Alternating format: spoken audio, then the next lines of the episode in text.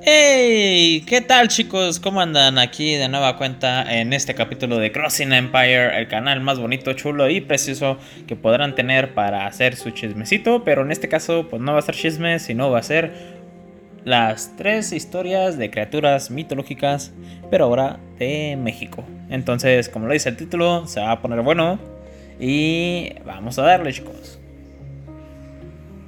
Y en un país, excepcionalmente en cultura, folclore como México, no pueden faltar las leyendas sobre criaturas mitológicas.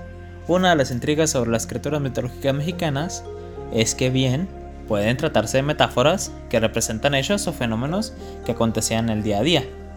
Sin embargo, son varias las culturas indígenas que conocieron a la misma especie de criatura mitológica y las hicieron parte de su folclore, pero con diferentes nombres ya los nahuales y todo eso, ¿no? Presta mucha atención a la, a la región y a la cultura originaria a la que pertenecen estas criaturas mitológicas y podrían encontrarse muy cerca de ti. Estas criaturas forman parte del libro de monstruos mexicanos hecho en el 2012 de la autora Carmen Leñero con ilustraciones de Camuy Gimnaso y Marcus Castro. Entonces, para los que quieran echarse una ojeadita ahí por los libros, ya se lo saben. En este libro, Monstruos Mexicanos, forma parte del programa Contigo a Distancia desarrollado por la Secretaría de Cultura. Y a continuación les vamos a presentar las tres culturas mexicanas, tres criaturas mexicanas folclóricas, uh, mitológicas y sus leyendas, junto con algunas ideas que la autora del libro dedica a los lectores de su introducción. Entonces, en un país como México, basta que, que escombramos la maleza para descubrir que es una pirámide ya se le saben por lo que pasó con las pirámides. Encontrar unas ruinas de un templo antiguo o la estatua de un dios olvidado en vasijas de donde nuestros antepasados bebieron sus sueños. El primero de hoy es el Huay Chivo en Yucatán. Entonces, yucatecos, vamos a presentarles la leyenda del Huay. En Yucatán existen muchas historias que hablan del Huay Chivo o Huay Chivo por una sencilla razón de que existieron y probablemente aún exista más de uno. La palabra maya Uay significa brujo y la forma de chivo es la más conocida, pero se sabe que estos brujos pueden adoptar la forma de otras especies animales. Es algo similar como con los nahuales, pero pues este es orientado más al chivo. ¿De dónde proviene el poder de los brujos Uay en Yucatán? Y se dice que el origen de su poder es más parecido al de los chamanes alrededor de México, que es como yo comentaba, y se dice que en todos estamos conectados a este espíritu animal desde que nacemos. Los místicos de México tienen una conexión profunda con la naturaleza y por lo tanto con esos espíritus animales. Si inventamos a los monstruos para comprender los errores o desgracias para los cuales no encontramos ninguna razón lógica y ningún remedio, el Oaichibu de San Antonio Chun de Yucatán es un pequeño poblado de Humán, Yucatán, y hoy en día San Antonio Shun se encuentra rodeado de poca naturaleza que termina siendo devorada por el crecimiento de la ciudad muy pronto. Pero, el año pasado, el majestuoso monte se alzaba a los alrededores del pueblo y en sus centros de una choza era un hogar de un solitario anciano. La gente de San Antonio Shun, sobre todo los más antiguos, estaban seguros de que el misterio viejo llevaba viviendo en el monte por más de 500 años. Entonces, pues, de que está viejo, está, son 500 años. Entonces, pues, son, es algo que hay que considerar. Se la veía siempre solo con sus chivos y cabras que pastoreaba de noche bajo la luna llena. El anciano jamás había acercado al pueblo. Nunca había tenido contacto con nadie y aún así su presencia incomodaba, sobre todo por los más pecadores.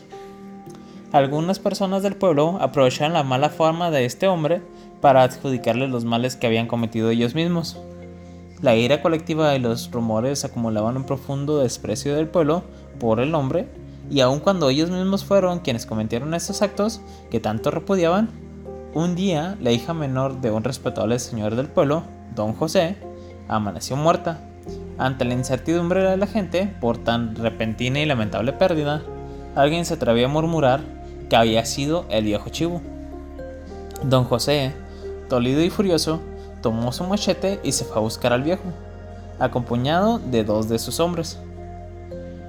Las leyendas mexicanas se pueden contar desde cualquier temporada del año y por eso es que ahorita están estas leyendas de tres muertos para niños que se llegan a dormir tarde, que posiblemente llegue a contar en algún momento, ¿no? En esta muerte del viejo chivo, que fue al poco tiempo donde regresaron arrastrando al anciano sin que pudiera defenderse, don José le cortó la cabeza de un tajo con su machete y el pueblo en silencio pensó que todo había terminado. Los pecadores sintieron alivio, pues el desdichado viejo se había llevado sus faltas a la tumba y entonces la cabeza recién cortada comenzó a hablar y dijo, Pecadores hipócritas, ¿por qué me hacen daño? ¿Qué mal les he hecho? Yo soy un buen hombre y no me meto con nadie. Malditos sean todos, me vengaré. Y entre gritos de espanto y rezos para alejar al demonio, el cuerpo decapitado se levantó y huyó de la plaza. La gente del pueblo decidió enterrar la cabeza que no paraba de maldecirlos y el párroco de la iglesia recomendó ponerle sal bendita para que el cuerpo del hechicero no pudiera recuperarla. Entre gritos de odio y maldiciones, la cabeza del chivo fue enterrada en el antro de la iglesia de San Antonio Chun, en Numan. Entonces, para los que quieran ir a verla, pues ahí están, ¿no? Al regreso del Chivo, una de las escritoras mitológicas mexicanas más temidas, Mientras en casa del Chibu pasaba algo extraordinario, el cuerpo decapitado bailaba alrededor de un macho cabrío cuya cabeza también había sido arrancada de su cuerpo. El cuerpo del hechicero dio siete vueltas a la izquierda, siete vueltas a la derecha y se colocó la cabeza del cabrío. Eso es bastante específico. realmente tuvieron que haber hecho muchas pruebas de que diera 6 vueltas, 5 vueltas, porque si menos de 7 no hubiera, no hubiera funcionado, pues aquí pues con 7 ya sabemos que sí. Sus piernas adoptaron la forma de pezuñas, sus manos se convirtieron en garras, y al beber la sangre del cuervo del chivo, su propio, su propio torso se llenó de pelo. Desde entonces, se dice que por las noches la macabra figura del Uguay Chivo se puede ver subiendo por las paredes en los terrenos de la iglesia buscando su cabeza. En vez de despreciarlos como inexistentes, deberíamos estarles agradecidos, porque gracias a ellos podemos inventar historias que asustan pero consuelan que intimidan pero advierten del peligro. Entonces, esta es la primera historia del Huay Chivo, acá en Yucatán. Y como pueden ver, el siguiente es la serpiente de fuego Mixe. Tipeo, Cucamatz, Culcán, Quetzalcoatl, Ejecalt son algunos de las serpientes sagradas que figuran entre los dioses más importantes de nuestros ancestros. Aquí pues el más conocido es este Quetzalcoatl, ¿verdad? Pero existen más, es probable. Todavía hay muchos tesoros e historias que no conocemos de nuestras culturas originarias, esperando a ser desenterradas en algún lugar de México.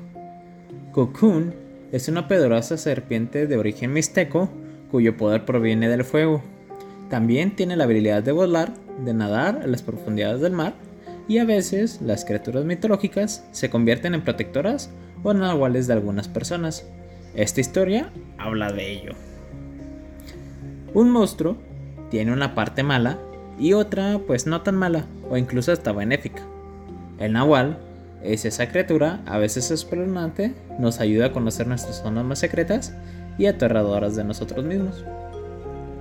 Kukun, la serpiente de fuego, la leyenda cuenta que una noche una feroz tormenta azotaba a Mixteca. En medio de la furia de la naturaleza, en una pequeña cabaña de campesinos, el más pequeño de la familia tuvo una pesadilla y en su cabeza se encontraba acostada en su cama. Entonces, un rayo destruyó el techo de su casa y se estrelló en su pecho, abriéndolo por la mitad. De su corazón brotó la cabeza de una emplumada de una serpiente. Lentamente comenzó a salir del cuerpo de este niño. Tenía la cabeza de una serpiente con plumas, pero el cuerpo era más bien el de una poderosa langosta gigante con cuatro patas, una larga cola con forma de mecha. Asustado, pero consciente de estar soñando, el niño sacó la serpiente de su cuerpo con sus propias manos. Quiero que se lo imaginen un poquito, ¿ok? Otro rayo cayó en la cola de la serpiente y la prendió en llamas. El animal fantástico salió volando hacia la bóveda celeste, rompiendo el techo de una vez más. Entonces despertó, no había rastro de su destrucción ni de la criatura, pero sí tres monedas de oro bajo su almohada. Entonces se convirtió más o menos como en una especie de, de hada de los dientes, pero en este caso pues es, me cayeron tres, tres rayos y de ahí salió una serpiente que si pueden ver algunas fotografías de ese, de Cocoon, pues van a saber un poquito más la referencia, ¿no? Más o menos para que se imaginen a qué se refería. Resulta que esa misma criatura fantástica suele tener versiones distintas en otras regiones y momentos. Cocoon, la serpiente de fuego de los Mixes, es una de las muchas encarnaciones, y eso lo voy a poner entre comillas porque, como les digo, cada pueblo tiene como que su propia versión y de la más famosa, la serpiente mesoamericana Quetzalcoatl, que es la serpiente emplumada que ya conocemos, la, la divinidad de los antiguos nahuas. El nahual del pueblo, otras personas de criatura mitológica mexicana, a la mañana siguiente, Martín tomó esas monedas de oro y salió corriendo a contarle al abuelo que la había soñado. Después de relatar su historia, el temor de Martín se hizo pequeño al ver una sonrisa en el rostro de su abuelo, quien examinaba con cuidado esas monedas de oro y le dijo, ¿le has contado a alguien de tu sueño? Martín negó con la cabeza, pues es básicamente el primero que le había contado, y le preguntaba a su abuelo qué era esa serpiente que había salido de su cuerpo. El abuelo contento procedió a revelarle que es tu nahual, la poderosa serpiente de Cocoon, quien te contagiará de sus poderes extraordinarios. Entonces, pues él tiene conocimiento, pero era básicamente el nahual, este como animal que todas las personas tenemos. Nadie sabe por qué tiene el nahual que tiene. El tuyo es muy especial y no debes decírselo a nadie. Si algún brujo nahual se entera, podría venir a arrebatarte su poder. El poder de todas las serpientes mágicas de nuestro mundo heredaron del gran dios de Quetzalcoatl, la serpiente emplumada. Convertidos en serpientes es como nuestros dioses se comunican con los hombres. ¿Lo sabías? Estas culebras fantásticas tienen el don de conectar el cielo y la tierra, el paraíso con el inframundo. Cuando veas caer el cielo una estrella fugaz, eso será señal de que tu fuego se ha encendido y es firme. Cuando veas caer del cielo una estrella fugaz, es lo mismo que les había, que era, que era bastante firme y al preguntarle sobre su nahual, el abuelo Martín le explicó que tenía esa forma porque posee el poder del fuego de volar y de nadar. Le dijo que lo más probable era que su espíritu nahual, que también es una criatura mitológica mexicana, habían robado las monedas de los tesoros que la serpiente de siete cabezas cuidaba en el fondo del mar. Le dijo que guardara los tesoros de Kukun le trajera hasta que fuera mayor y pudiera usarlos para algo bueno. Al preguntarle cómo sabía tanto, el abuelo le reveló a Martín que su nahual era su serpiente hermana de Cocoon, Kuzdusang, espíritu de la lluvia y los huracanes. Con su fuerza, te defenderé de cualquier brujo que quiera quitarte tu nahual. Las criaturas mitológicas mexicanas se relacionan también con otras del mundo. Algunas antiquísimas, que son muy antiguas, y de zonas del planeta muy distantes. La serpiente de siete cabezas de los mixes es una versión de Hidra, monstruo marino de la mitología griega que también parece que es en el Apocalipsis de la Biblia. El brujo que quería el poder de Kukun, que es los que ambos no sabían que era un brujo malvado, había visto a Kukun caer del cielo y los escuchó hablar con Martín, le contó todo a su abuelo.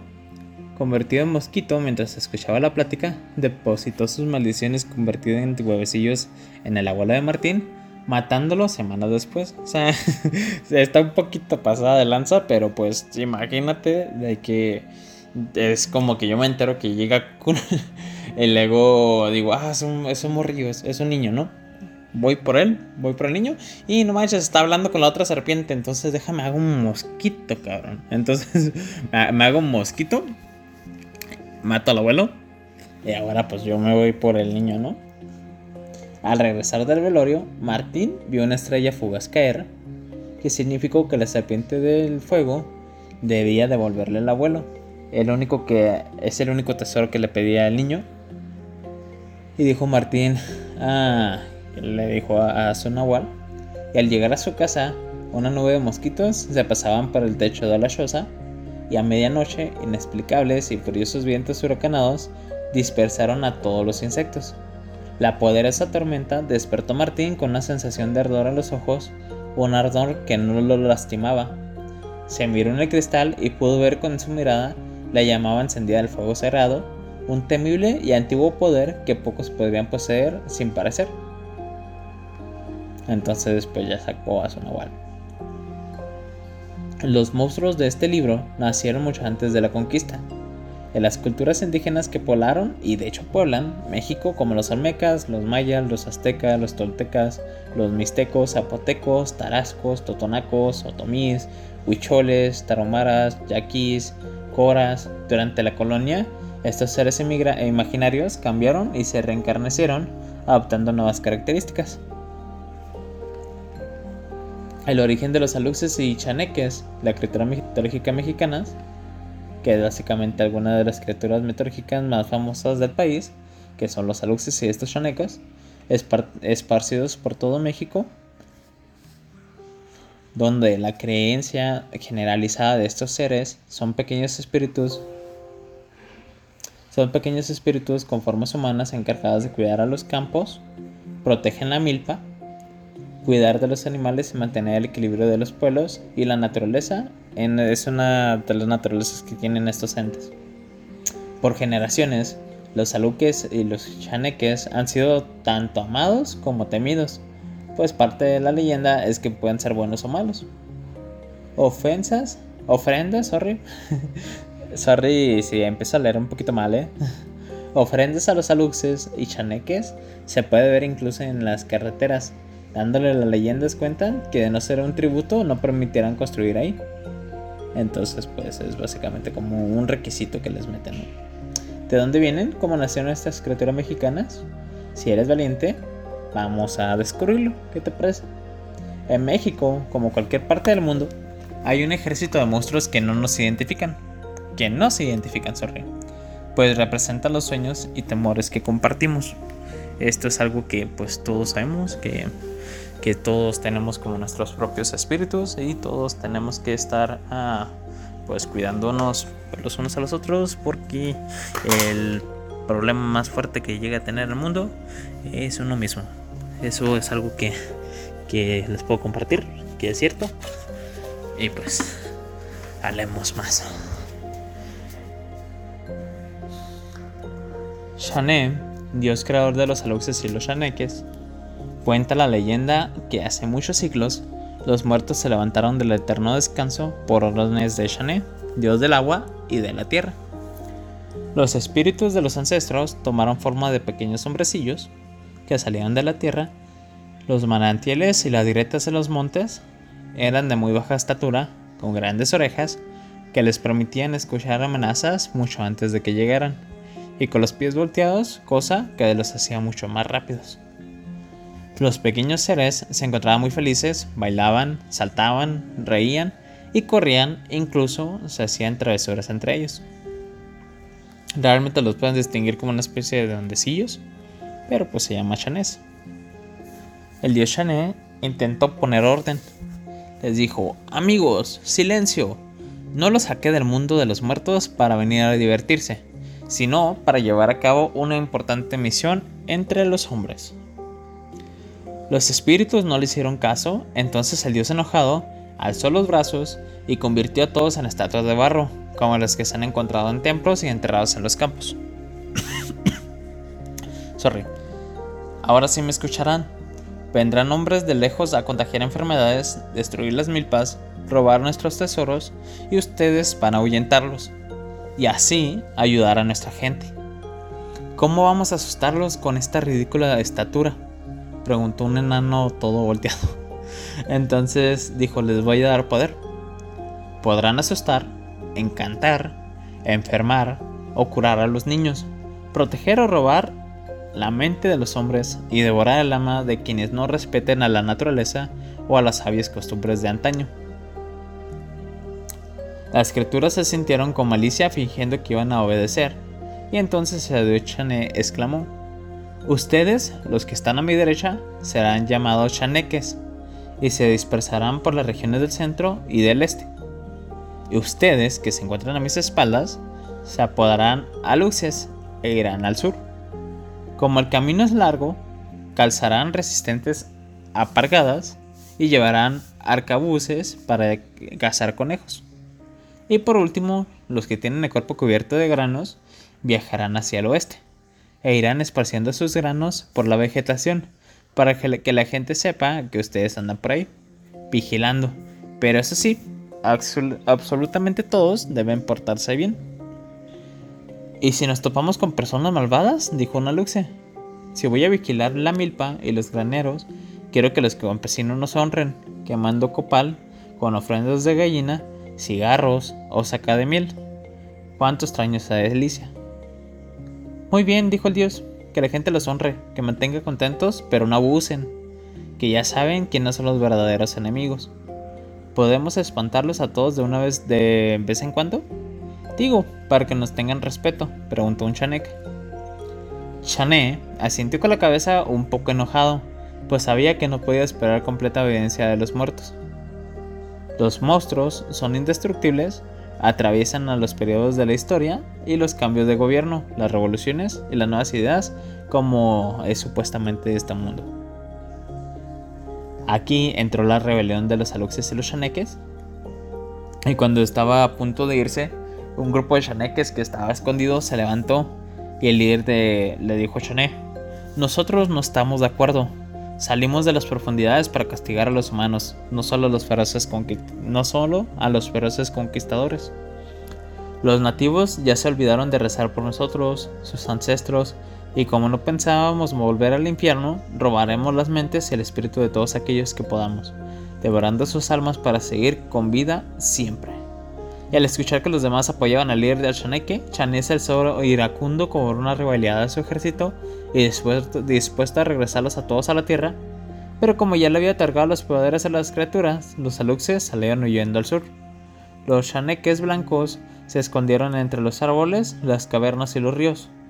Los guajes granosos saltaron con todas sus fuerzas hasta llegar a la sierra de Oaxaca y otros más alcanzaron a llegar a Tabasco.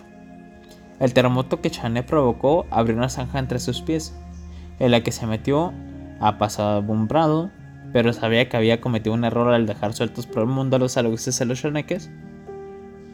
Y pues básicamente esa es la historia, ¿no?